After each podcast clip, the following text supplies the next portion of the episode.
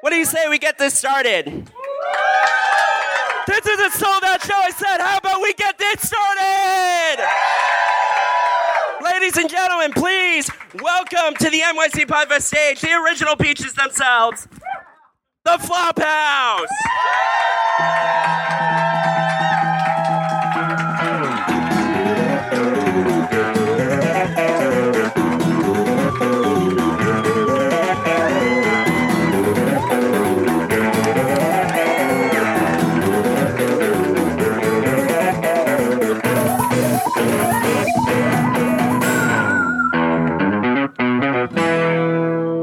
Hi, everybody.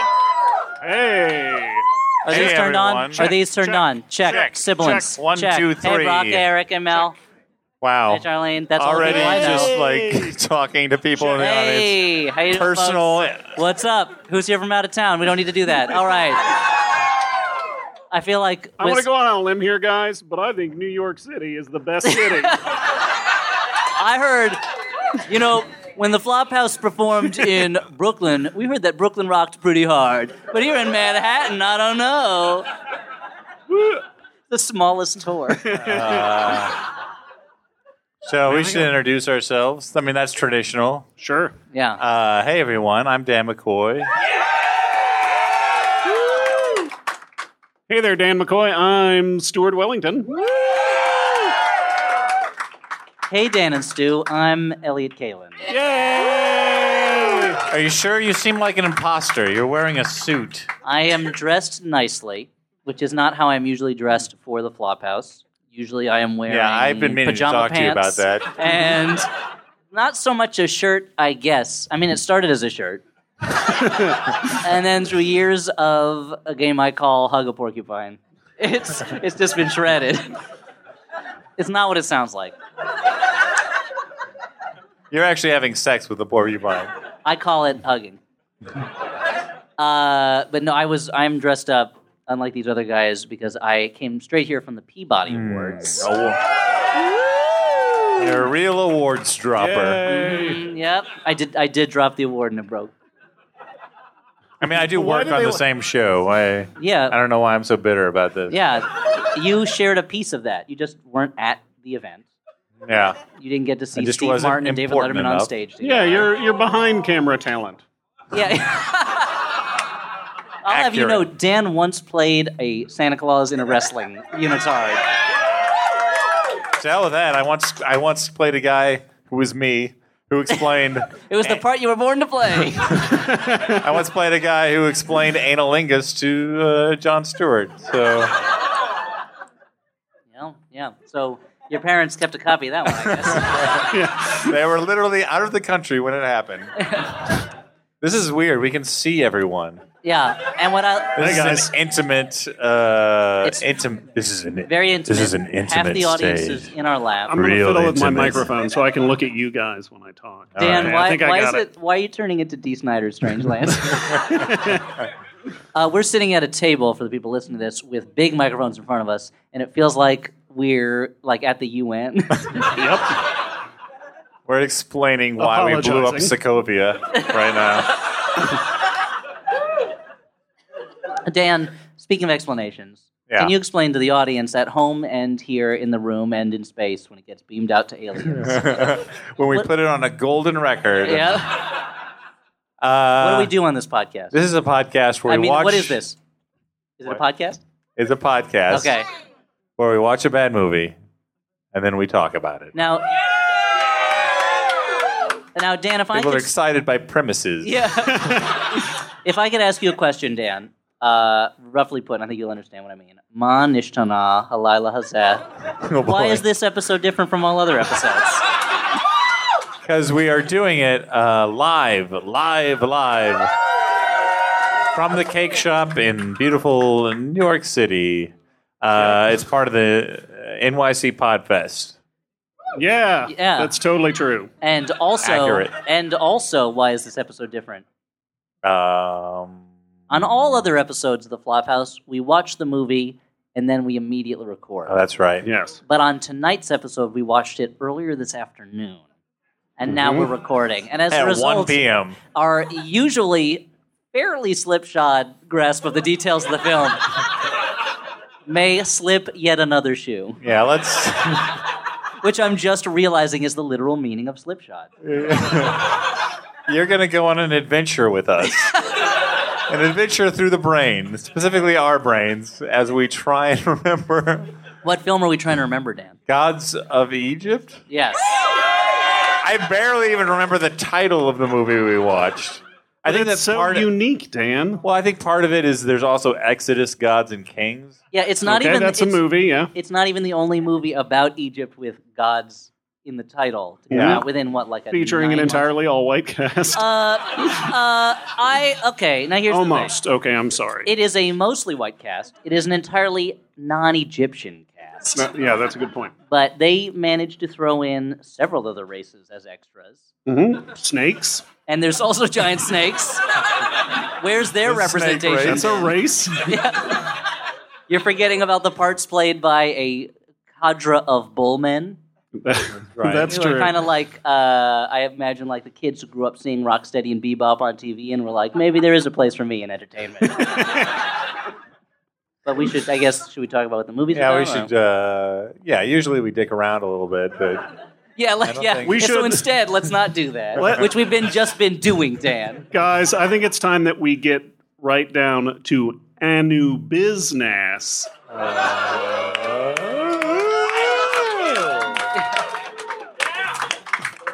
I think Dan, top it, top that, Dan, top that. uh, I've been working on that since 1 p.m. today, guys. hurrah for the movie. Uh, now, is that a play off of? And it's already That's a better play than off of mine. rock. Or off of Horace, which is also the name of a character. Yeah, it's let's say it's playoff of both. Okay, and I'm gonna go. Oh, Cyrus. Oh, that should have been mine. That's my impression of Egyptian Dan McCoy. so, let's take you back. Let's everyone close our eyes, which is what you would not do if you were watching the movie because the visuals are the only things of interest in the film. And imagine that we live in a world called ancient Egypt. It's not the ancient Egypt you're aware of. It's not your was- daddy's ancient Egypt it's not even what? fanboy. it's weird that if we live in the world called ancient Egypt, we're calling it ancient Egypt. It seems like we should call it the present day. No. They were very meta and very aware of their place in history. yeah. They were like, this isn't forever. Someday we'll all be old. We'll be ancient. Egypt.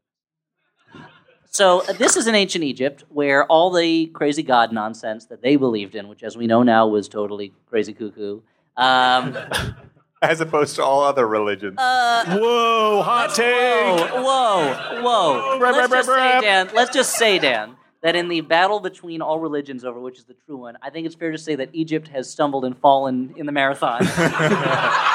and its bloody, chafed body has been pulled off the track. well, particularly as shown in Gods and whatever. Uh, Gods of Egypt.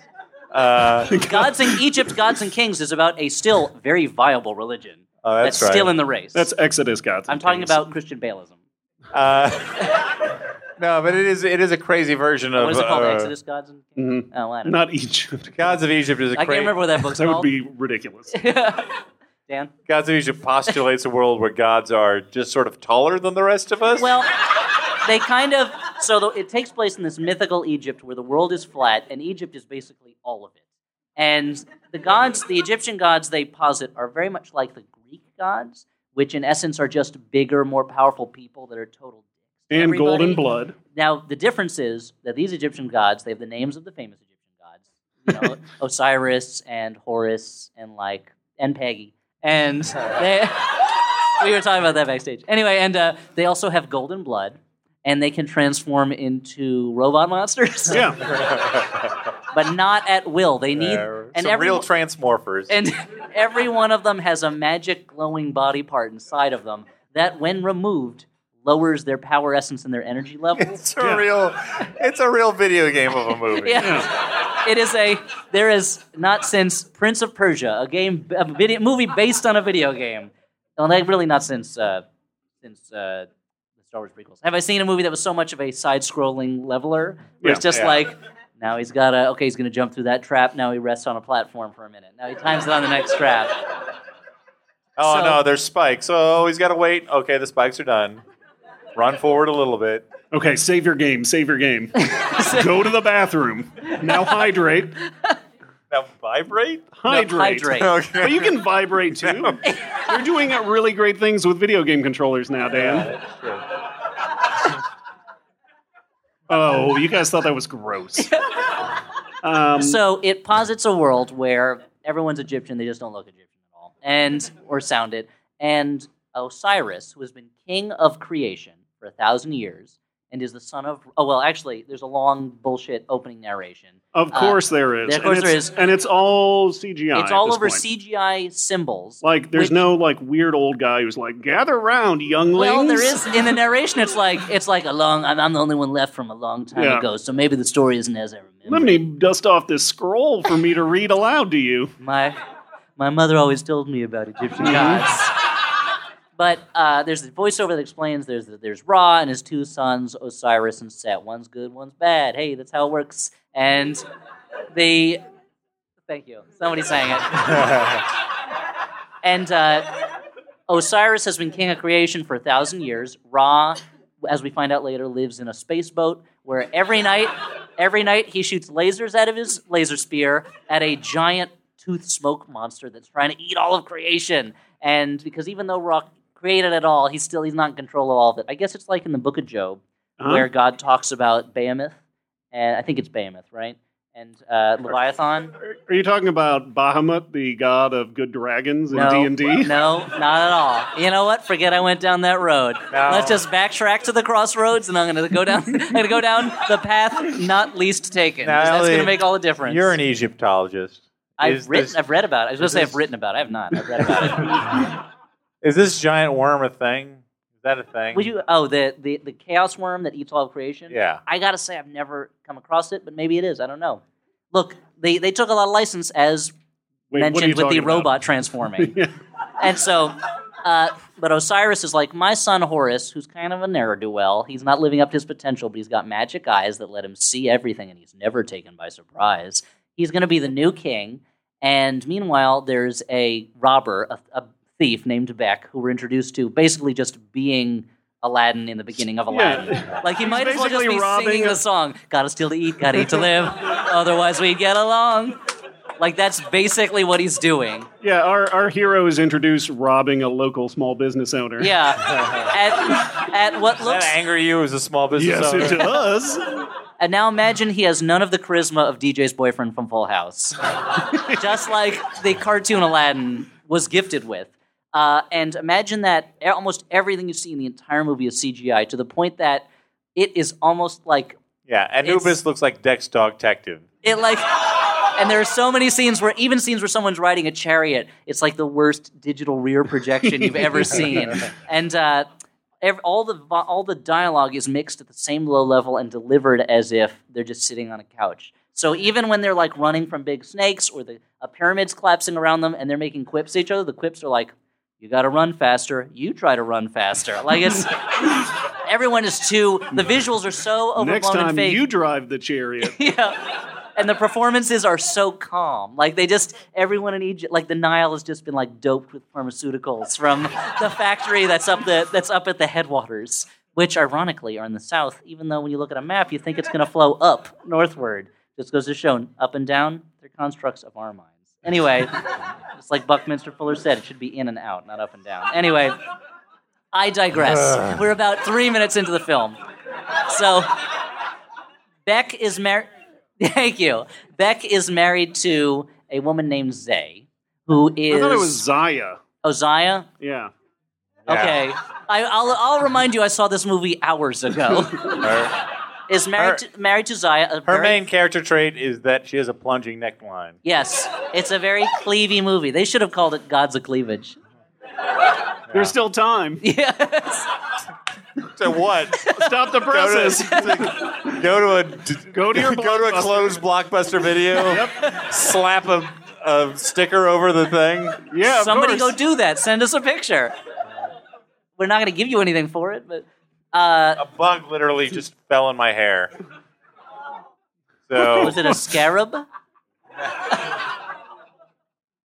a genuine question. That's not- oh, okay. Long story short, Osiris is is uh, handing his throne over to Horus. Horus doesn't deserve it. He's in love with the god of love. They have sex in a little pool, surrounded by his handmaidens, who are regular people, so they look tiny next to him. All the gods are about tw- eighteen feet tall, fifteen Yeah. feet Yeah. tall, and.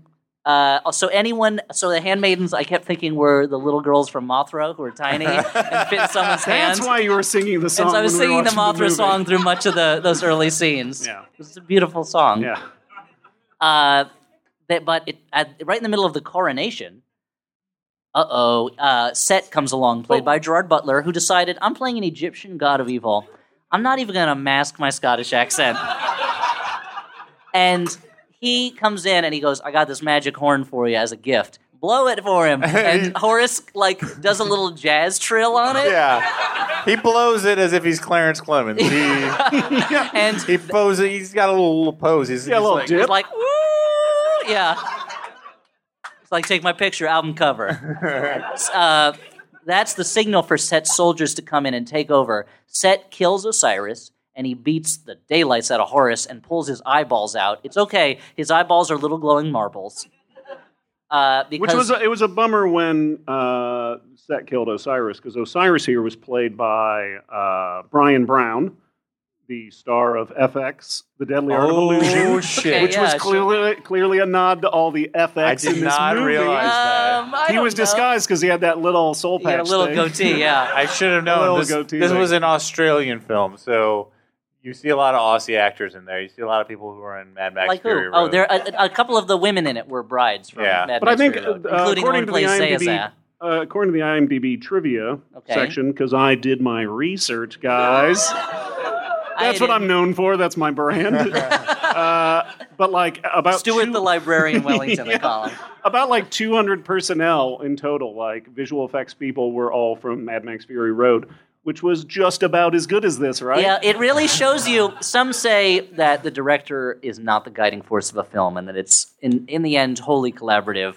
I would say these two movies put up against each other would prove that very wrong. That there is a handful of creatives at the top of the pyramid, pun, who really set really set the tone. That's not a pun. That just me finishing a sentence. I also like that I basically said George Miller's a better filmmaker than Alex Proyas, and everyone was like, boo, boo, boo. Dark City's underrated. No, he's terrible. There's a lot of knowing fans in the audience tonight. So, D- Dark City's a fine movie that doesn't age that great. a You know, great- that's okay. So It's- Tara, it's a great B plus film. Look, yeah, Kiefer Sutherland as the weird, perverted scientist is amazing in it. That's.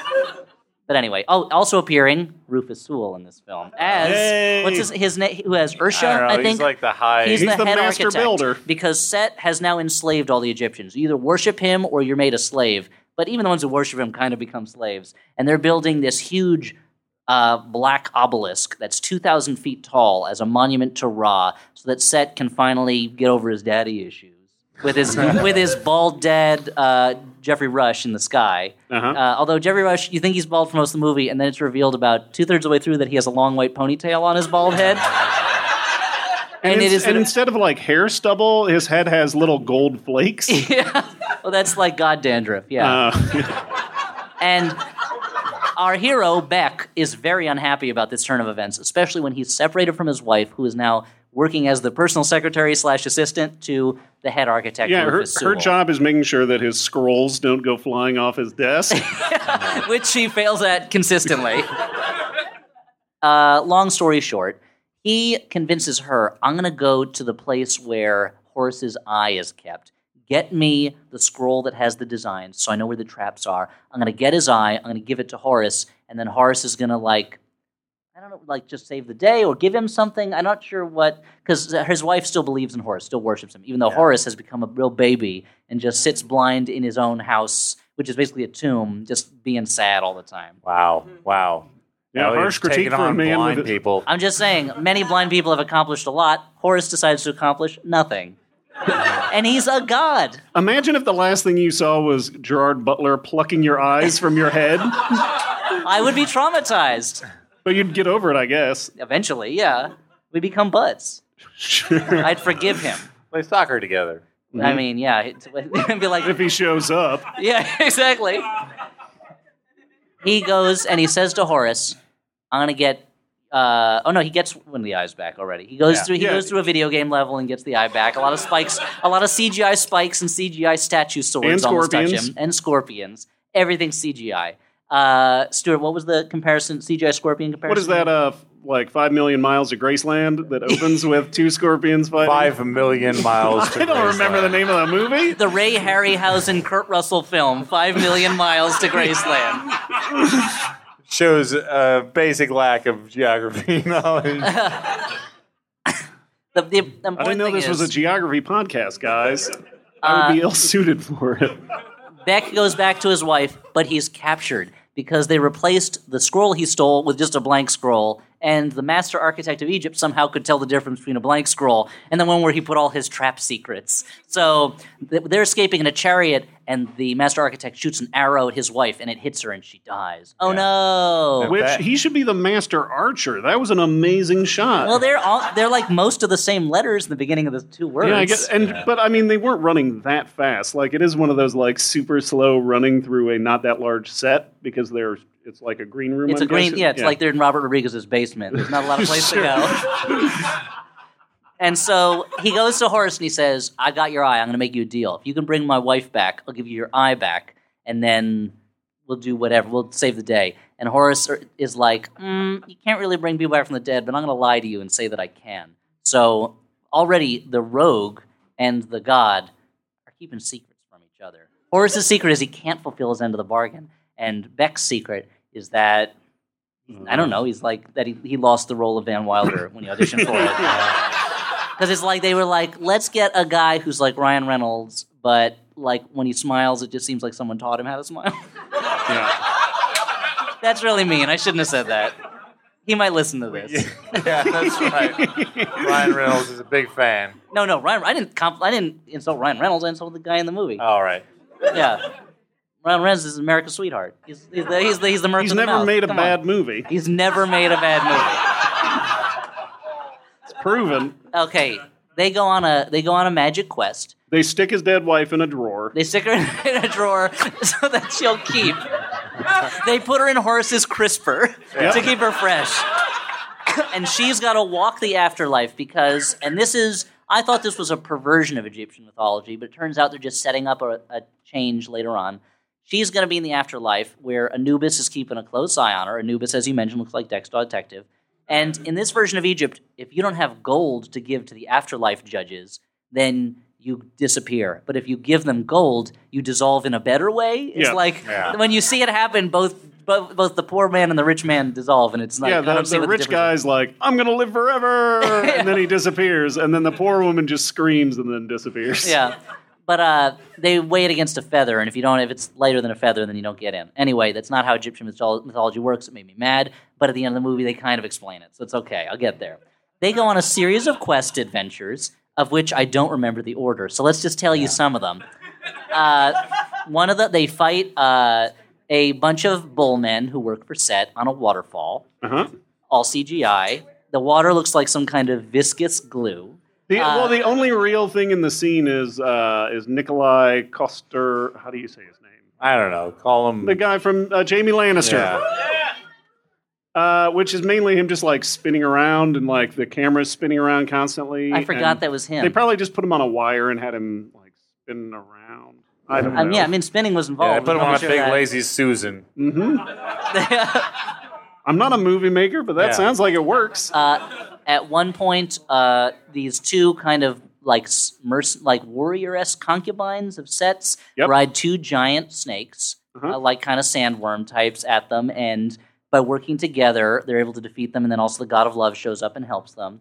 And do you guys remember any of the other quests? They have to go. They go. They to- go to the pyramid to get to the Sphinx. well, they, they go, go- into they take- outer space gotta, they go to outer here's the space thing. to go to Ra so that he can get. Oh, they have to and go they talk to, to, a- Jeffrey Rush, who slaps his chest a couple times, each time growing slightly bigger and, and then more catching fiery. on fire. Yeah. He al- oh, that's right. First, they go to a mountain where he prays to Ra to ha- get the strength to turn back into a metal griffin man again.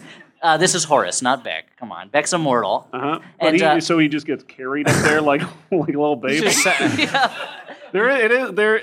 the uh, I'm realizing size how much difference this just is sounds really- like gibberish as we say it. Here's the thing: the, my first exposure to this film was the subway posters, which was some kind of cyborg metal jackal man fighting some kind of cyborg metal griffin man with, with gold splatters all over gold the place. splatters all over. And I was like, "This is either going to be the best or worst movie I've ever seen."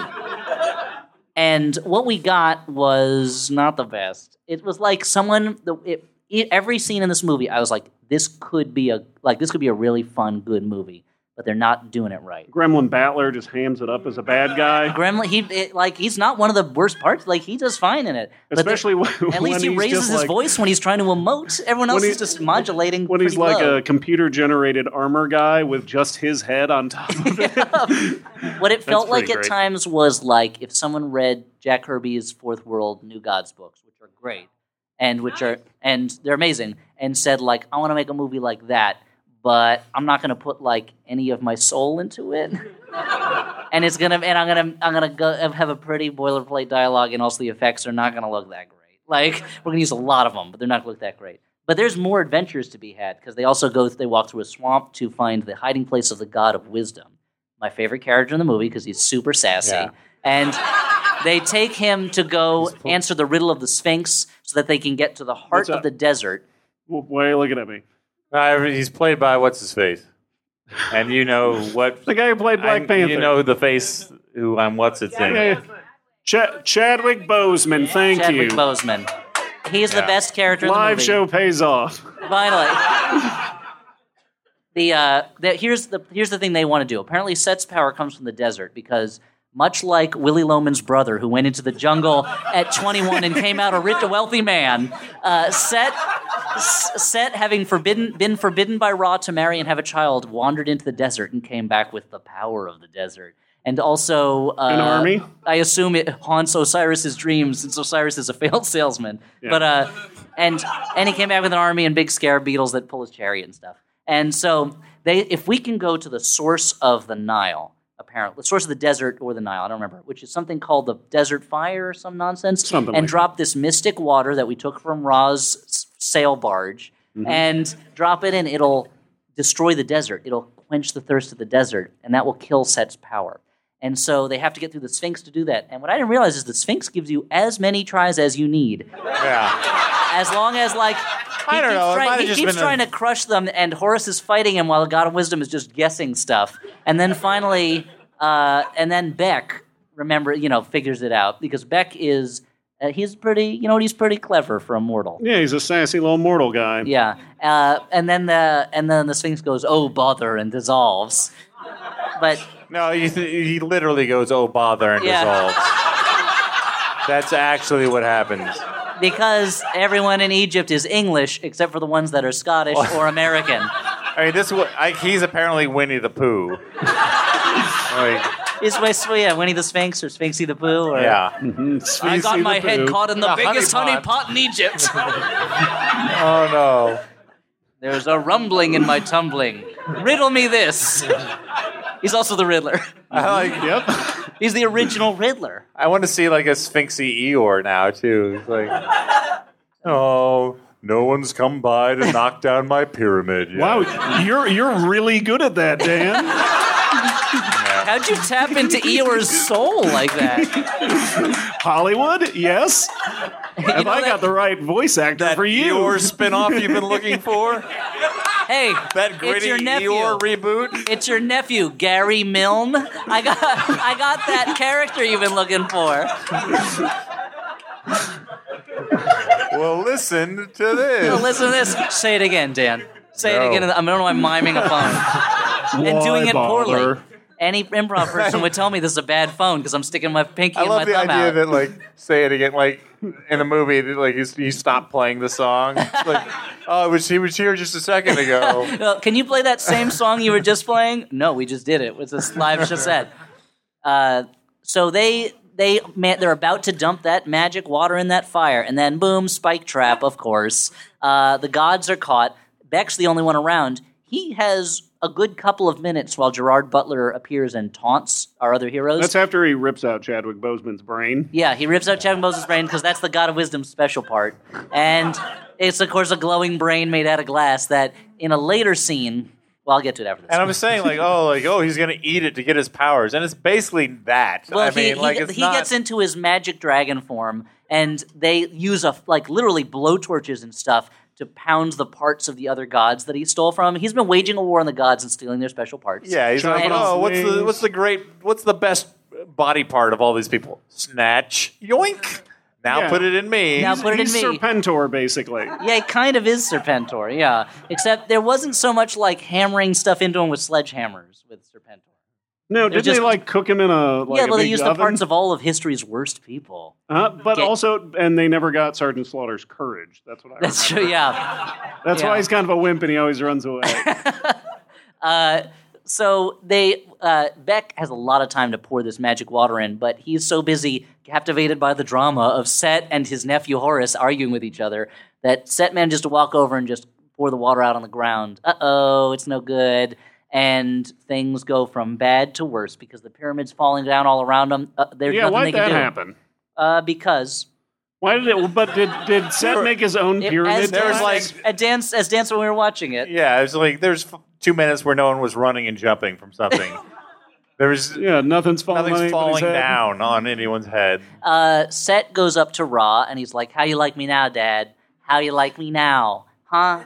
Does this, you know, like you never let me have a kid and we never played catch like now?" And Ra's like, "Mm, I still don't like you that much." Well, but it's kind of one of the things that uh, you had commented on earlier was that at least Ra was not like Well, then they sell that out though. But when they first talk to Ra about it, he goes, "They're like, he killed your son," and Ra goes, "Set is also my son, as is all of this creation. It's all my creation."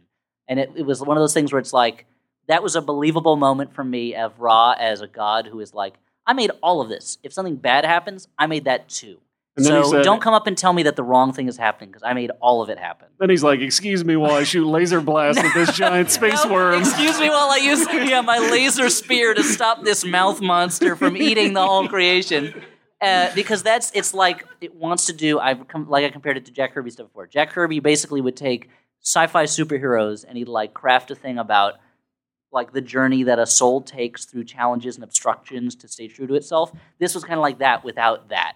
So it was just the it was just like what if the Egyptian gods were all kind of superheroes and they all had like laser weapons and superpowers Mm-hmm. and they turned into robots. So at this point, uh, Set kills his dad, Set kills his dad and takes his power, which is his tosses spear. him into the space ocean. Except he's not really dead; he just needs his spear back. It turns out. Yeah, yeah, yeah. But uh, Horace and Beck, they're like, that's it, it's over, da da da da da. Uh, the goddess of love has given up her magic 42 diamond demon keeping away bracelet so that Beck can go see his There's wife in so the many afterlife things again. in this is a movie. subplot I'm not even going to get into very No, much. Uh, Well, no, like yeah, no, it's important. Beck wants to go to the afterlife To to, go- see his wife. yeah to try and like he, Who was to, in to hot let water. her. Yeah, uh, she's Mm-hmm. about to be judged, and she has nothing to put on the scales. yeah, so Beck's like, I'm a loser, baby. So why don't you kill me? I'm Boom. gonna go down. Boom. Finally, Boom. Nice work. I'll bring my wife these two turntables and this microphone. Yeah. That, that must weigh more than a feather. Uh, but yeah, th- we're we're into big apocalypse now. Yeah, but The not worm has Apocalypse tur- Now, the which worm is a has great turned. movie. The worm has turned and has started to eat the world. Yeah, and so while she's about to be judged, this chaos worm starts eating all of the afterlife, and Anubis is like, "I gotta fight him, but I can't do it." Beck, go back to Horace and tell him he's gotta stop this shit. So Horace, Beck goes back. He and Horace go and they challenge Set. They manage to uh, convince the master architect to take them through the Black Needle Pyramid to get to the top, where Here's, there's, so Set is kind of using Ra's spear to guide the, the Chaos Worm. He Yeah, tells I don't Ra really get because that then part. Ra's like, Set, is I don't using Ra's spear to guide the chaos worm. that should it- sound normally great. that makes perfect sense. It's like weird Egyptian fridge poetry. like, you mean hieroglyphics? okay. yeah, take that ancient language. Just a bunch of freaking pictures. Anyway, so Yeah. Uh, Fuck you, eyeball bird. eyeball bird me? No, no, no, no. Eyeball bird you. Anonymous scribes. Hey, let, let me tell you something, Hatsep Shut. I don't know if that's a real name. Uh, let me wait. Tell, let me tell you something, Akhenaten. Okay, that's a good one. So Take your Kopesh and go somewhere else. listen, Sesosphorus. They Uh. have hilarious names. But anyway, uh, long story short, there's another big battle. Uh, Beck falls off a building during it, and Horace is like, I'm going to save Beck rather than save my eye. because his What? eye, because his eye, He can't morph into a robot if he doesn't No, have no, both no, eyes. no, no. no, au contraire, As it happens, the thing that he needed all the time was to protect his people. he The needed fifth so element? It turns out his magic, yeah. He, the, his, Corbin Dallas multipass? It turns out the magic eye he was looking for was like a Dumbo's feather type scenario, and the power was in him as long as he was using it for good. In this case, like to that protect scene his where people. Dumbo turns into a robot griffin and hey, he flies. He turns into a flies. robot that's like one of those like fucking like uh, we're gonna uh, Yeah, where are you going with yeah. this? one of those videos Fucking that were robots. like uh, let's show what uh, high definition television can do. You know what I'm talking about? Like the Okay. magic, Sure. Oh, like the wait, I don't magic eye stuff. not What? magic eye, like the. When like, the like lightning mind's hits and eye, then uh, like the- Mind's CGI eye, stuff. that's what I'm I mean, that's talking pre about. high def. all right. That's just showing what computer graphics are capable Let's of. all realize that this was a road that I shouldn't have gone down. No, and and let's ignore keep it. going Yeah, down let's it. You back know it what? up. There's this is the road to uh, what um, to uh, The road nothing to but trouble, Wellville? Sylvania, and we're just gonna keep going. We're gonna ignore all the signs, just keep heading until Dan Vulcanvania, Aykroyd throws yeah. us through through Mr. Bone It Stripper. was called Valkenvania. Balkanvania. That's right. Look, I have so much in my brain right now being used to remember gods of Egypt. I can't remember nothing but trouble. Uh, they. It turns out they win the day in the end. What? Hey, yeah. Get out of here. The chaos worm doesn't devour the source of life, No, the Set Nile. gets, Set gets killed. Horus gives the, the staff back to Ra, which wakes Ra up from his death sleep because dead Ra Yeah, at his that's fine. house floating in space. Wakes, makes sense to me. You know, di- di- dead dreaming or whatever it is. And uh, he shoots his, he goes, You will not eat the world or something. And I like the most fun part of this. The world is not enough. The most fun. There's two fun things in this movie. One is there's one scene where Gerard Butler, Butler puts on a scarab-shaped helmet, and just imagining him showing up at the set, and then being this is what you're wearing in the scene, and Gerard Butler being like, "I'm not wearing this fucking shite," but then he had to do it. And the other is imagining Jeffrey Rush in front of a green screen wearing what's essentially a bathrobe and a ponytail, just going like, just going like, "You shall not devour creation." Pew pew pew pew. And I I'm like the idea like, that they shot it all like at a spa that Jeffrey Rush was at. They just put up a green screen. Well, I'm behind going to him. be at Canyon Ranch these dates, so come on by. You'll add like fire and lasers and stuff, so it looks like I'm doing something, right? I don't care. I'm Jeffrey Rush. There is a Doesn't great matter. there is a great scene near the end when uh, when Rufus Sewell, who was playing a bad guy, big surprise, Of course. is is fighting our Not even hero going to tell back. the story about when I saw him in a play playing good guy. He was great. Anyway, keep going. It's Tom Stoppard's Hey, I rock saw and him in a roll. play for once too. I What saw was him that? in Richard III in uh, London. Oh. He was terrible. Really? Because he was Yeah. really good in rock It and was roll. a bad production. Okay, But that's too anyway, bad. So he go on. takes hey, his anyone bathrobe can, off. you can still be good in a bad production. Jared Harris, when I saw him as Hamlet. Anyway, keep going. So he takes his bathrobe off and he's covered in a head to toe like uh, gold toga or something, and he's like, "Oh, I got my afterlife paid for." And then he's just about to get killed when uh, Beck's like, "Oh, uh, the chaos worm's going to eat creation, so, uh, So you're not going to the You're not afterlife. going to the afterlife." And, And he there's the literally great moment. Rufus Sewell literally looks at the camera and is like, "What?" he goes he goes oh like ro- ro- ro.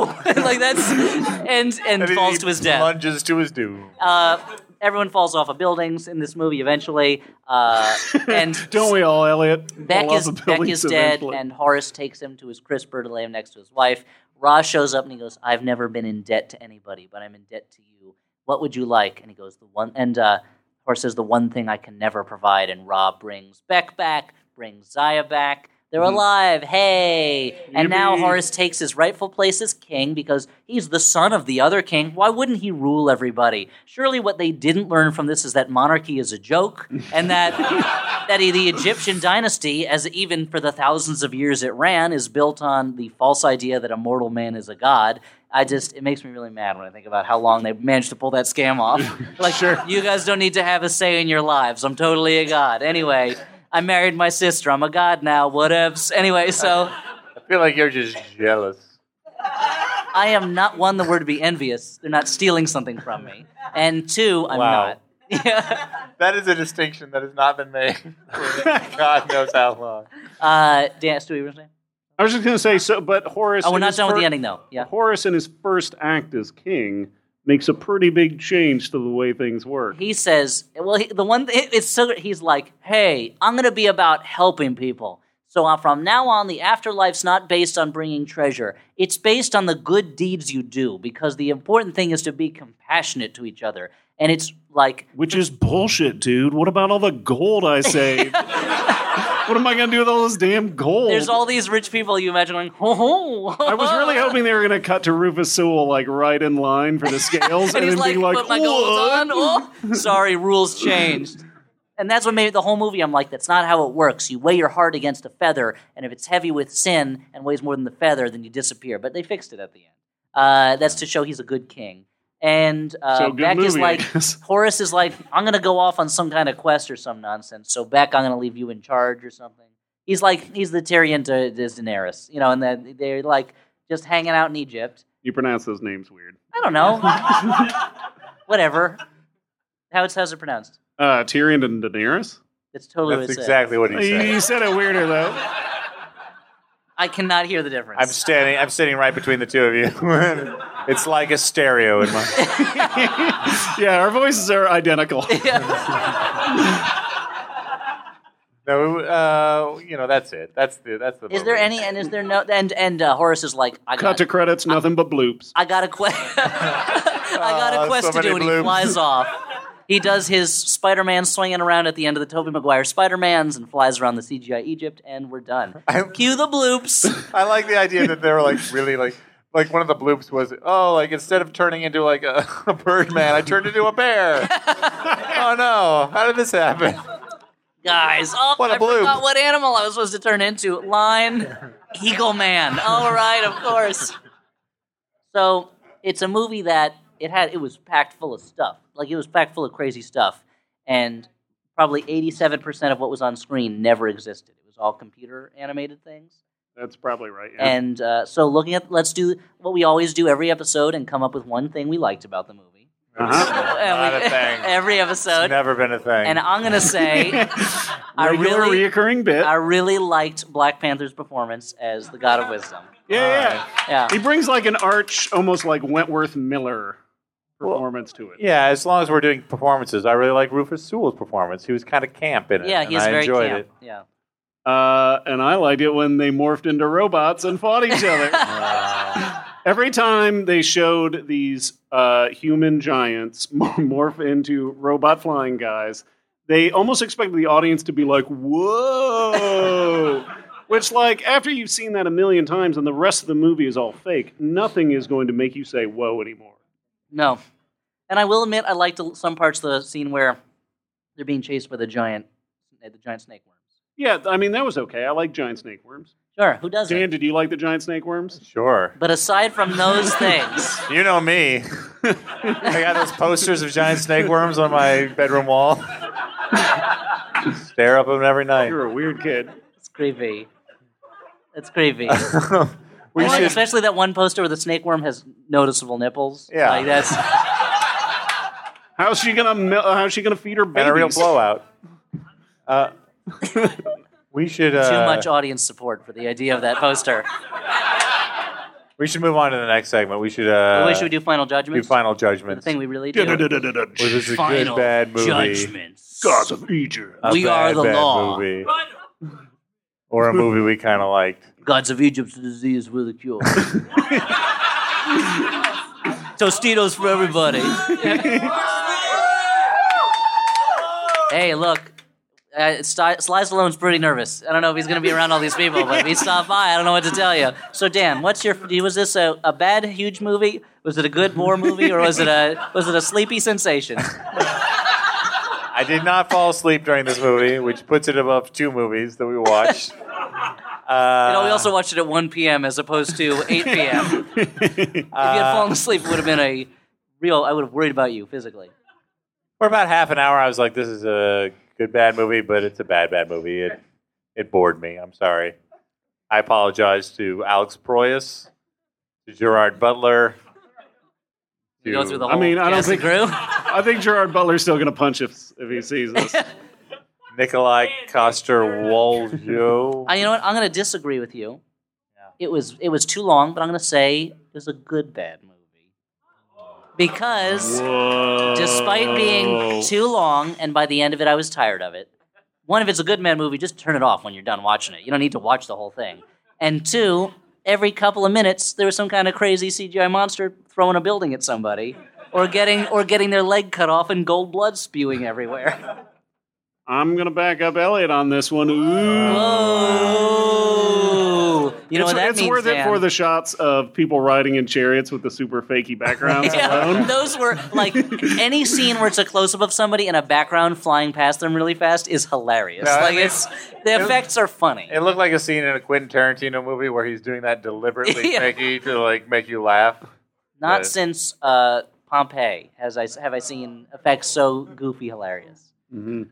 All right, so you have it okay, here. I'm getting wrong. stuff done around here. But the people have spoken because we live in a democracy, not a bullshit monarchy like ancient Egypt. Yeah.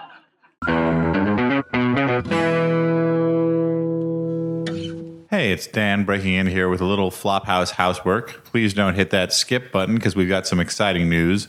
We are going on our first um, tour. Well, let's not call it a tour because it's just one place, but our first live show outside of the New York uh, City area. We will be in Washington, D.C. on August the 5th. That's a Friday, doing a show at Black Cat. Uh, the show is at 9 p.m. Tickets are twenty dollars. Um, a little more expensive than when we do shows in New York, but we got to cover our travel expenses.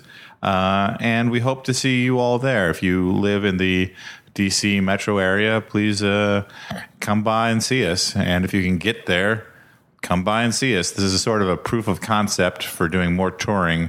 So we have to try and bump up the crowds as much as we possibly can to prove that we are a draw. And then maybe we'll uh, go uh, other places like the West Coast, perhaps, perhaps even Canada. Who knows? We're uh, looking into a lot of options right now. So please, uh, tickets are available at, at a link that I will put up on the website uh, for this show. Uh, if I forget to put it up for this show, it's still there on the website. If you click on the blog area, there's an announcement for the show. Or if you go to MaximumFun.org, it is listed among the live shows. So we hope to see you again on August 5th at 9 p.m. at Black Cat in Washington, D.C. But uh, we also have a message up on the Dr- Jumbotron this week.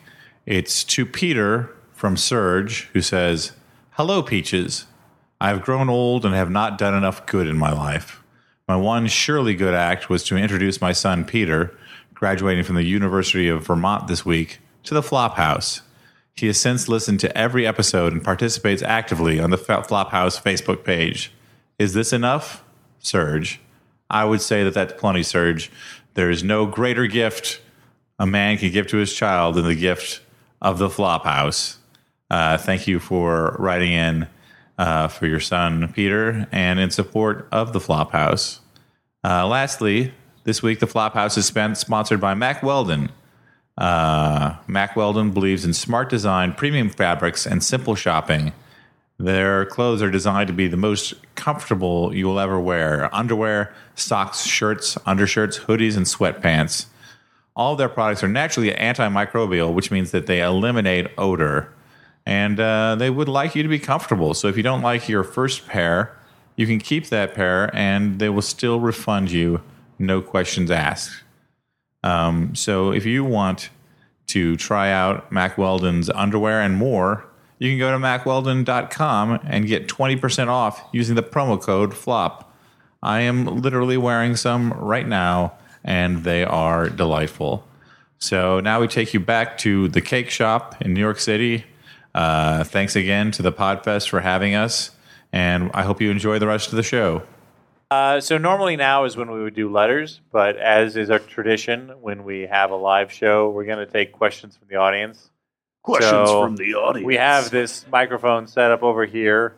It's currently pointing away from the audience, which is Mhm. kind of weird, but So you'll have to walk around. uh, if Hey you guys, line up- I it's know super you low. might be scared to get up and talk, to ask us a question. Don't be scared, because we won't bite. Tonight is the night we won't bite. If you ask us a question, normally we would tear out a chunk of flesh with our teeth. if you bothered, if you had the temerity to ask us a question, we are your gods, like the gods of Egypt. Biting each other, sister and brother, fighting each other for the crown of Egypt. But tonight, we won't. We just don't. Tonight. Tonight, Uh, Stuart, do you have a verse in you? uh, tonight. That's it. Okay. That Gi- give me some. that was le- the- give me some letters. That was the briefest Smashing Pumpkins cover I've ever heard. so okay, let's do some some verbal, some vocal letters. We call them questions. Dan, is there a uh, is there any sort of uh, any sort of protocol for this? Oh yeah. Uh, so we all have been at uh, Q and A's where you're like, "What the fuck was that? Why did that person answer that? Que- why did that person ask that question?" Or re- sometimes it's like not a question. Someone's like, "I have a question," and then it's just a story about something. Yeah.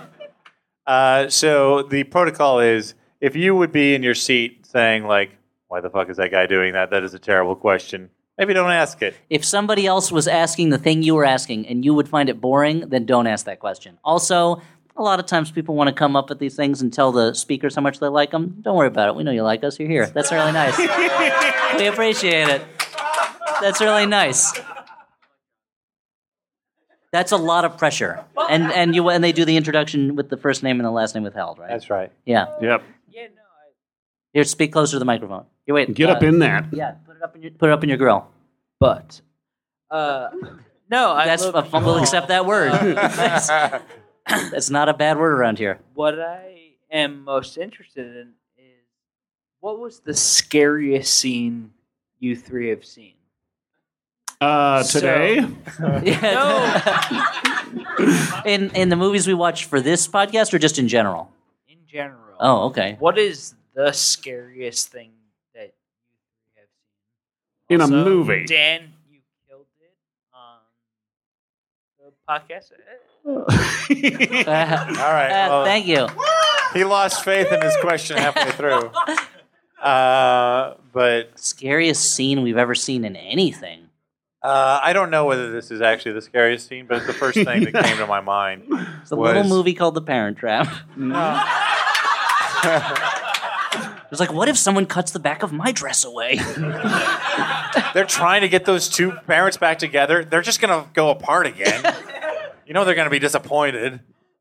Uh, so uh, the thing, the remake of the thing. I thought you said the thing for a minute, You know that thing, like a sexy, thing. sassy version of the thing. that thing. Yeah, yeah, yeah. Uh, no, the thing. Someone correctly uh, in the audience correctly identified the reference. as Lauren Hill. You, you Thank win the no goodness. prize. So the Okay. whole movie, or is there a specific scene in the thing? No, You're talking the, about the uh, Carpenter version. The blo- uh, the, it's not the, gross blood test monsters. Scene. The, it's the scene where they're uh, They're the, what, gotta the- put the, the uh, defibrillator. defibrillator on the yeah, that's a scary and scene. the chest opens up and chomps down with big chest teeth. uh, on the guy. and you're like, chests don't normally do that. Uh, Ninety percent of the time, I've never seen chest do that. uh, I'm gonna say for me, for me, growing up, the scariest thing was still those uh, the twin girls in The Shining. Super scary. Ah! Won't ride my big wheel around there. I mean, No You've been sir. wanting to, but you no, won't. thank you, Mom, Dad. I got one hotel we shouldn't stay at. I think as a kid, it was probably Large Marge and He Was Big Adventure. Or there's one ghost in Ghostbusters who's driving a taxi cab at the end. And that ghost is too scary. And he's like, now I I, love look at that him and he's ghost. like the Crypt Keeper, which is means he's adorable. But at the time, it was too, at the time I was scared by the Crypt Keeper. So Yeah, now every time you get in a cab, you're like, please be the ghost from Ghostbusters. but uh, that would be amazing. But uh, I don't know. It's a good as an adult. I don't know. I think I. Uh, I think Oh, as man. an adult, it would be difficult because now as a dad, anytime a kid is in peril, it's scary to me. But in a way that is not like fun. Sc- There's a scene in Under the Oh Skin God, that's where a child is left on a beach and you know no one's coming for it. And it's a small kid. and you also know that like they needed this kid to cry for the movie, and it's just like it's not a it's a good movie, but it's like that scene was a little too much for The me. kid's gonna become a Mowgli or something, Elliot. Just, yeah, it'll yeah, be sure. Cool. oh, good. I, yeah, the, the, an octopus is going to take him underwater and teach him how to breathe underwater, and they're Could going to happen. Someday you'll have to go to the land fish again. the man Under the porpoise skin can't too stay sounds with- great. It's called Jungle Book Two, the Ocean Book. but I don't know. Maybe uh, that nothing has ever been as scary to me. I think as uh, when I was a kid, seeing a cardboard cutout in the video store of Chucky, and being like, "What is that? I don't like it." and of course, now Chucky is adorable. that's Okay. so. That's I answers that one. Yeah. Yay. Next question. Next question. Let's keep it moving. Hey. Hi, I'm Corinne, last name withheld. Hi, Corinne. Hi, guys. Let's hear it for Corinne. Thanks for your question. Talk to you later. Um, my question is so you guys have announced your first road show. I assume this means you're going to get a sweet airbrushed van. What's going to be airbrushed on the side? I think you, I think Stuart tweeted a somebody tweeted a picture at us Of Uh, the a- tall man from Phantasm. there was a phantasm. But van. instead of flying balls, it's our heads. yeah, I And we're like it. smiling because it's a really enjoyable thing. or maybe it's like uh, the Star Wars, the like Boris Vallejo type Star Wars poster, and you, Stuart is Luke, and Dan is Leia, and I'm like I don't know what an X-wing or something. So I don't All right. know. Yeah, that was good enough. Anyway, keep going. Let's get another cue up here so we can A it. I love this guy's uh, dollar sign. Oh yeah, they I don't they uh, That was threw it out to the Podcast crowd to uh, in- increase hype. That was yeah, that was given out earlier before. Um, he Um, didn't walk here from the subway wearing that. All right, Though well, he'll- I take Oh, will, it back. though then. he will walk back to the subway with it. Yeah, Uh, hi, I'm Matt. Uh, last name withheld, Hi, Matt. and I'm at. Um, I share a lot in common with each of you, and uh, I love musicals. I love actually good movies. I love D and D modules. Yay. So that's I wanted me. to ask: of all the movies you've covered during your time in the Flophouse, what would you like to turn into a musical? What do you think is a salvageable, actually good movie? And what would you like to rewrite as a Dungeons and Dragons module? Oh, oh, it's a good question. Three That's questions a good in question. one. Solid question. Good question. Good question. Good question. Good question. Good question. I think so. I got two. So I got two choices. One, strangely enough, is Gods of Egypt because that would make a bonkers musical. Julie Taymor up that stuff. But the other would be, and this might don't don't just take it as the fact that these are the most recent ones we've seen. Maybe I don't remember the others. That we are your friends could make a real Rent style musical, which I wouldn't like, but a lot of teen girls would buy that soundtrack, and I'd make a lot of money. So, and then in 20 years they'd all be like, "I'm embarrassed I liked that so much," and I would have been right all along. So you guys, Jesus, I this question presupposes that we don't forget every movie that we watch nearly immediately. I mean, I think it's pretty clear trying to talk about Gods of Egypt that between one and eleven tonight, uh, half of it at least went out of our brains. Yeah. but I mean, you took a huge nap, dude. that's that's like your body just getting rid of the day's garbage. and what else would you call Gods of Egypt than that? Uh, so I'm just gonna go with a movie recently that I kind of liked. If if Burnt didn't, if it didn't make the main character such an asshole, and it had him actually encounter a few real uh, obstacles on his way, His head almost gets sous vide, sous vided. Sous yeah. vide it, I yeah. was corrected by a friend of mine in the pronunciation of that, and I don't remember what the what the real pronunciation is. That, Sous sound- vide. that sounds like a like a culinary superhero sous vide. I like it. Uh, and since that's the closest thing to a joke I'm gonna find here, I'm just gonna move along. Okay, for a D&D module, uh, I would say my best bet is with Oogie Loves and the Big Balloon Adventure. I I cannot like. What spells would you have to cast on that big floating sombrero to get it Yeah. to move? Oh, I wanna- wanted the CR on that thing would be so high. I don't know how you could defeat it. So, what sort of character uh, character classes would be like Toofy be He's the cleric. versus uh, Toofy's got to be a rogue, right? I don't remember what they did. Toofy's the one whose pants fall down all the time. then there's Science Boy, and then there's the girl. Okay. And there's oh, And Bobby, Wobbly. Oh, man, he's got some kind of a terror attack. There's- He's like, wait, Bobby Wildly's like chaotic evil, right? Certainly. Bobby Wobbly is the monster you throw in just to be a dick to your friends because there's no way they can beat it. That's the one where I'm like, I can't wait to read the description in the book about how scary he is. Okay, turn the lights down and then put on, I don't know, uh, this filter album because it's really scary and badass. I think that answers the question, I guess. Sure. Good question. Good question. A lot of pressure. Hi, uh, it's Liz, Etsy store withheld because I've been on the podcast a couple of times. Uh, my Hi, que- Liz. Hi, Stu. Hey, Liz. Hello, everybody. Uh, so my question is, what is your favorite stupid monster from anything, basically? And I have two examples. All right. One being the compact disc Cenobite from Hell- Hellraiser 3. Took Uh, my answer. Gonna have to come up And, with all another right, one. all right. And the other one being uh, in Silent Hill 4, The Room, there is a hospital patient monster that burps when you hit it. And, oh no, oh, we're not at the best part yet. If you happen to hit it down a flight of stairs, it will burp on every step it hits. And it's a, it's a thing in an otherwise very frightening game that made me laugh so hard I felt like I was having a stroke. so, stupid monsters. Stupid monsters. Uh, because Stupid Eric Marczak is in the audience tonight, Woo! I'm gonna.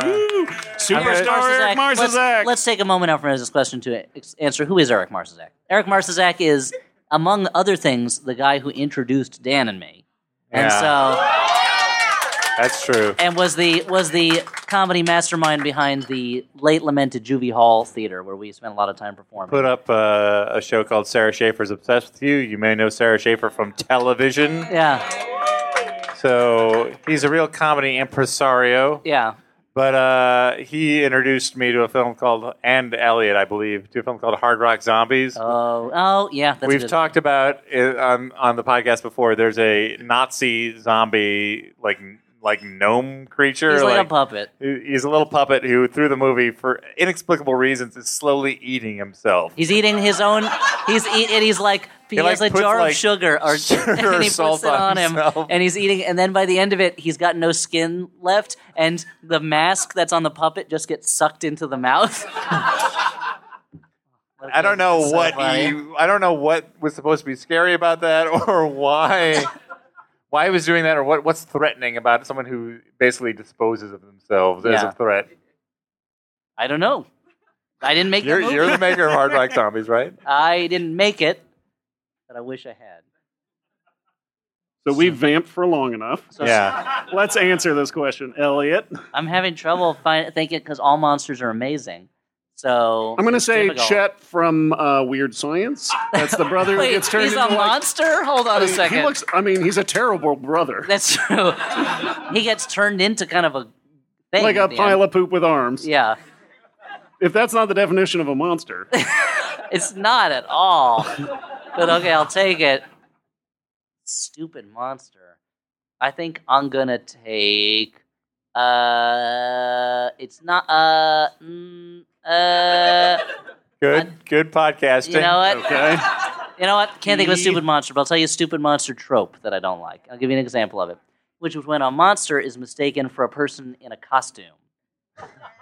Yep. I'll give you an example, which is the movie The Guyver, in which a guy With Mark transforms Hamill, with yeah. Mark Hamill, Yeah. which a guy transforms into a monster and accidentally runs onto a movie set, and they think that he's the guy in a costume for the movie, and it's like, come on, that's uh, that like that exists in a universe where Halloween costumes and costumes in general are way better than they are in the real world, and I cannot buy that because usually. Even if someone's wearing a costume, they still have to wear shoes. Monsters, unless it's Dracula or the Wolfman halfway through, or I guess Frankenstein's monster, they don't wear shoes.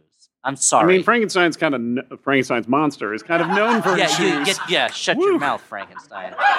yeah, he's kind of what? he's known for his shoes. Like his, he is a footwear. Yeah, he's known based- for his line of shoes. Yeah.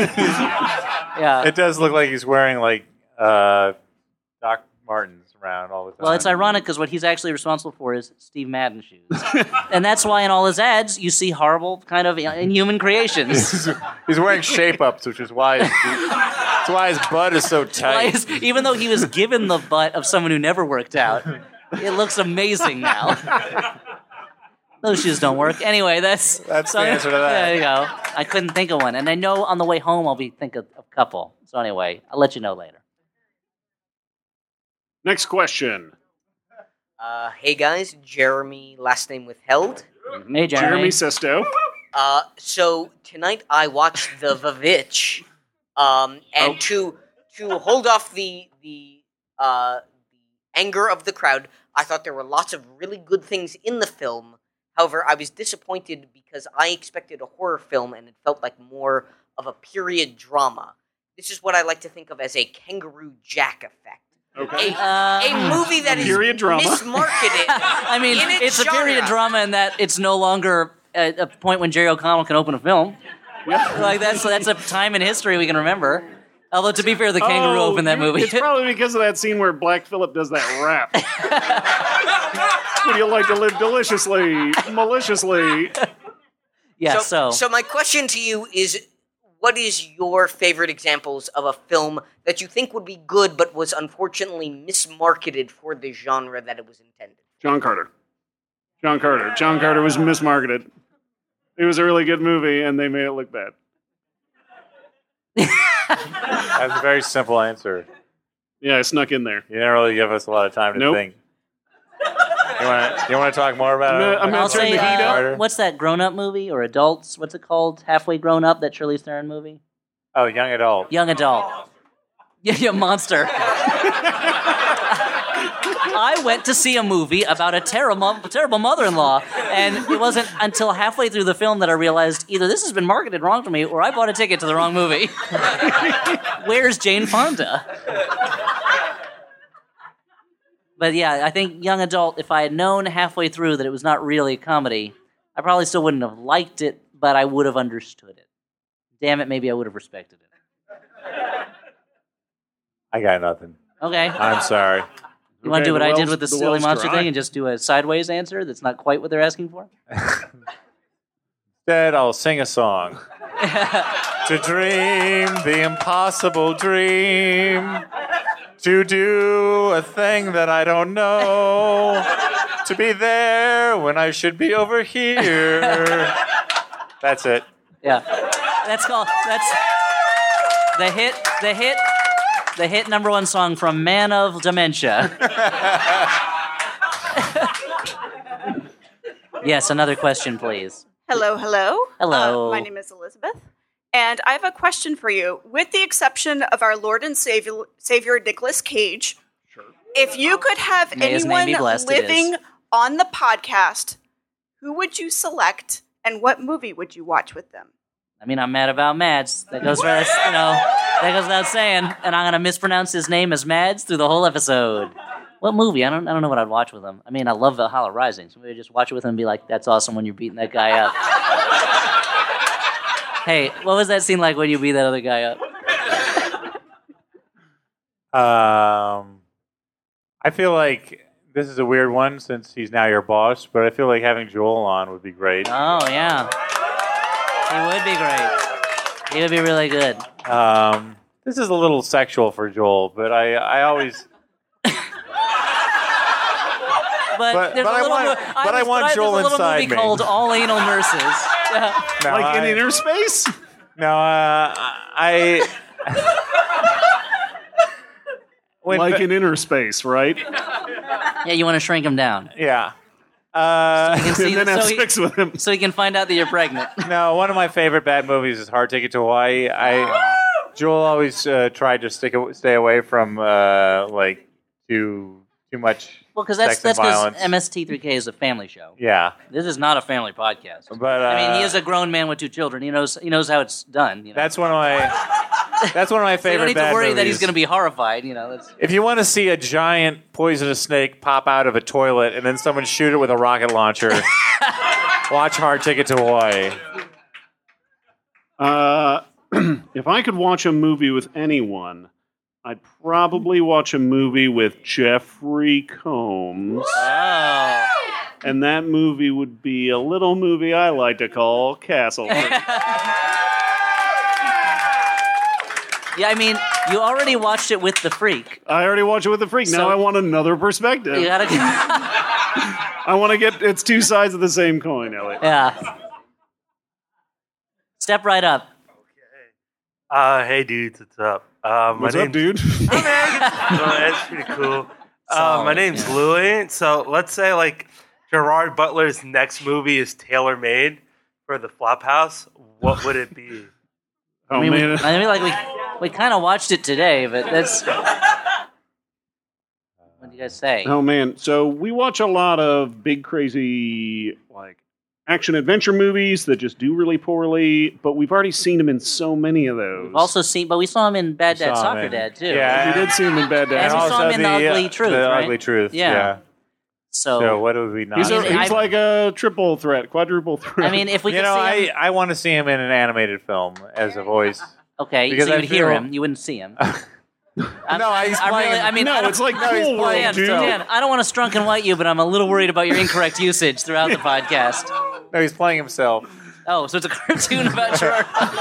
it's a cartoon about Gerard Butler trying to make uh, Bad Dad Soccer Dad. Okay. It's like the player, but it's animated, and it's got it's got Dex Talk Detective as the as the sidekick. That's- and the romantic interest, I assume. The romantic interest is Betty Boop. Okay. I would like to see him in a historical drama in which he plays a famous inventor from either the 18th or 19th centuries. Because I want to see him, or no, here's what I want. I want him to play Archimedes. Because I want to see how he'd handle the scene where he discovers displacement of water and j- jumps out of the bath and runs through the town naked, shouting Eureka. But I also want to see the scene at the end where the Romans, the, not Roman, whoever, this, whoever that soldier's from that killed him, goes up and tries to kill him, but he changes history and kills that soldier dead. Because he's because he's not Archimedes, he's Gerard Butler. or as I'm gonna call him, Gerard Archimedes. I feel like we haven't seen him in a musical yet. That's true. He was in the Phantom of the Opera. Oh, but I Yeah. didn't see that. Yeah. so technically Stewart's correct. Um, so uh, we should we should stop with the people who are currently in line. Not that I oh, feel. oh, no, Whoa, whoa, oh. whoa. Are you okay? Someone fell down in the back, You but they alright? seem to be all right. Okay. Uh, it's getting rowdy, so let's, yeah, if you're not online right now, you're not asking a question because this place is about to E X P L O D E like Neo Tokyo. So, Uh, boom. yeah. That's a So- reference to a poster. Anyway, next question. Uh, hi, Seth. Last name withheld. Hi, Seth. Hey, Seth. Uh, I liked. I really appreciate the disclaimer at your live shows for Q and A's because uh, Hell on Earth is a Comic Con Q and A. Uh, I've what- been Mm-hmm. there. It's terrible. Just Thank try to you. go We're to a pretty Woody great. Allen Q and A. A lot of old people have a lot of stories about when they saw each individual Woody Allen movie, and they're dying soon, so they don't care how much of your time they take up. that sort of answers my question, which was, uh, what's the worst Q and A session that you experienced? Uh, and yeah, pretty much. Yeah. Oh, well, that was it for me. Yeah. Woody Allen went was at the 92nd Street Y, and they said ahead of time he's going to be talking about. He selected a number of movies to be asked about that means something to him, and he's going to discuss those. He's not going to talk about his own movies. And every question, the moderator had to be like, "No, we've already said he's not going to talk about his movies. Do you have any questions about the? We want to create a discussion on these movies." Every question. Everyone had a story about how much they love Woody Allen movies and how much they meant to them, and they were each waiting for that moment when Woody Allen is like, "You know what? No one has ever connected with my films the way that you have. Meet me backstage because we're best friends now, and I want to spend every day with you and anoint you as my heir."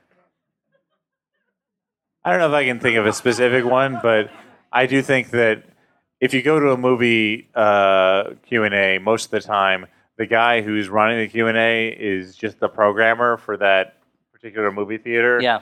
And the skill set that is let's program a movie theater is different from the skill set of let's talk in front of people. And Oh. so Let, us potentially keep this weird creative guy on track. Yeah.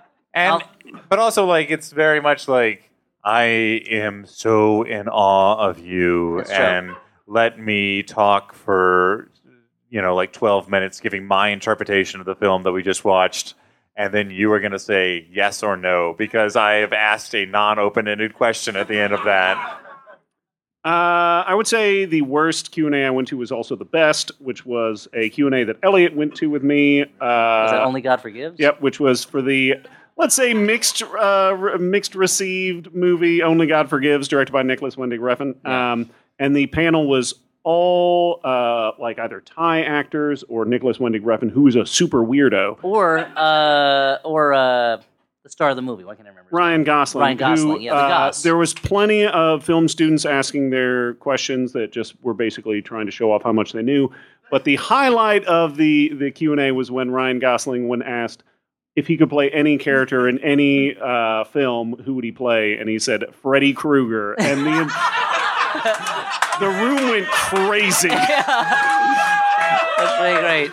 I want to, I'll tell you this about a story where the question askers weren't the problem, where the person answering the question was the problem.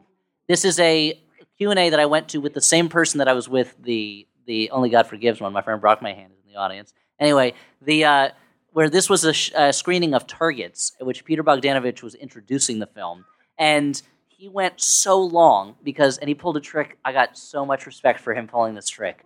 The moderator was openly, openly being upset with how mu- long Peter Bogdanovich was taking because they had to run the film, and I think they had to cancel the screening afterwards because he went so long. I might be remembering that wrong, but that's how I remember it. But he talked for it was, it was supposed to be about like a 15 minute introduction, went at least 45 minutes because he would answer a question, and before the moderator could say anything, Bogdanovich would say, "Uh, "One more question, one more question," and he answered at least 12 one more questions. And so many of his stories were about famous people who are dead now, so they can't deny it, telling him how good he is about stuff. I can imagine a young Elliot like sweating and getting excited about the possibility of doing that exact same thing. someday, someday. Oh, Jeff, last name withheld. Hey, Jeff. Um, I'm wondering if there are any recent bad movies you have intentionally avoided doing for the show. Uh, I feel like we have n- n- definitely pointedly not done the ridiculous six. Oh yeah, yeah, that's true. Every time I want to watch something for Sandalvember, you insist that Sandalvember doesn't exist. and that we're not allowed to just watch the Adam Sandler movies. Uh, I don't know. I Also, mean, a lot we of pointedly avoid anything that is over like 95 minutes. Yeah, we try. We, I mean, that's the sweet spot. Sometimes we end up with a two-hour because we didn't realize it. 87 minutes. Yeah. Just crank and them there's out, sometimes please. when there's a movie I want to watch for the Flophouse, and then Dan just goes ahead and watches it on his own because he's good, like on a plane Like or what? just what? What's the last one? Can you remember one? uh, off the top of my head. No, I don't remember. But a lot of times you go, "Well, I watched it. I watched it because I thought we might kind of like it," and I'm like, "Yeah, thanks." So now, I mean, I think you under. yeah, I don't think you understand what the point of the podcast is. Like, I'm deliberately trying to fuck with you guys. Oh, I see. Nine years of this. I never realized, and I never realized it's like a Stanford experiment, but kind of a Danford I feel like every experiment. every time I show every time I show up to watch a movie and it isn't Bucky Larson Born to Be a Star, I'm like, thank you. All right, we got one more question, and then you can get out of this hot, hot uh, room down here. or stick around and, and have some yeah, drinks stick and around party. and have a oh, drink with me, dude. Yeah. Oh, Please. You can we're have a gonna drink remove the with chairs. Stuart or Dan, but not me. Anyway, I'm gonna go home. I got places to be tomorrow, and that place is. Wait, what? Someone yelled something vulgar Someone in the wants audience. to touch his face. Yeah, and that's not gonna happen because that's how you get pimples. Anyway, so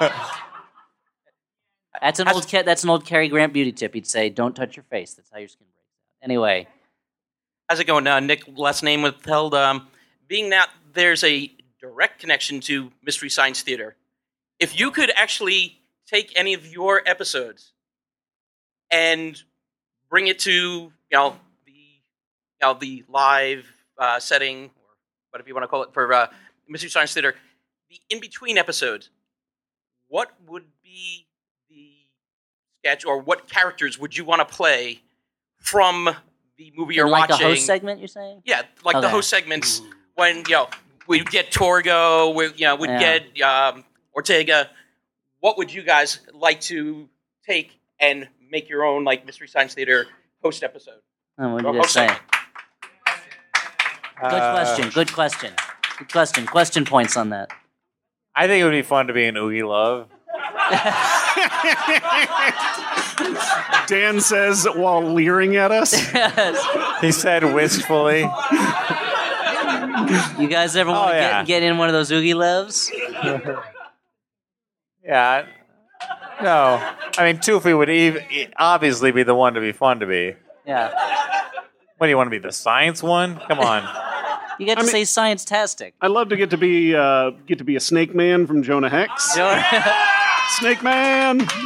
I think I would want someone to come on playing not his character from Fateful Findings, but Neil Breen himself. Because there's such a great divide between his character and the And creator. if we Neil could Breen. get Neil Breen, that would be the most. That would be the sweetest thing of all. That's from If I Were a Rich Man. Oh. Yeah, you couldn't tell because I didn't do my my Tevye slash Bane voice. Why didn't you do that? Uh, you know what, Dan? Sometimes you make decisions that are the wrong decision in the moment, and then you live All with right. it. It's called being president. Anyway, We've had Uh, a lot of fun tonight, guys. yeah. What have we learned have from we? this show, Dan? What time is it? Are we, We- how far over are we going? Pretty far over. So, Yikes. Dan, what have we learned tonight? We've learned that when you get 150 people in a small room, it gets very warm. Just take your shirt off, dude. They all want it. That's what they want. That's what they want. I have an undershirt on. It's like when we record in your place. Uh, yeah. what did we so, learn? what do we do next? Uh, do we do recommendations? No, Are we, are we recommending anything? no, we're not recommending anything. This is the part of the podcast where we Movies. say- Movies are great, guys. Go check them out. Hey. Pop some corn. I think we've had a lot of laughs, but I, I'm going to say, you know what? Visit Hor- your local library. Horace may have done a lot of crazy things back in ancient Egypt, but he was right. It's all about how we take care of each other and do nice things for each other. And are we going to thank everybody for coming out? Yeah, thank you for coming out to Cake Shop in NYC for the New York City Podfest. Thanks for listening. Thanks for laughing. Thanks for loving. Thanks for learning. Thanks for living. And if you do it, thanks for Thanks for LARPing. lusting. Uh, I was Uh, gonna say. Not what I was gonna say. For the Flophouse, I've been Dan McCoy. For the Flophouse, I've been Stuart Wellington. All right, guys. I'll be for the Flophouse too, and I'll be Elliot Kalin. Good night, everyone. Bye. R O C K in the USA. R O C K in the USA. Oh wow, that is a dead button. Go there.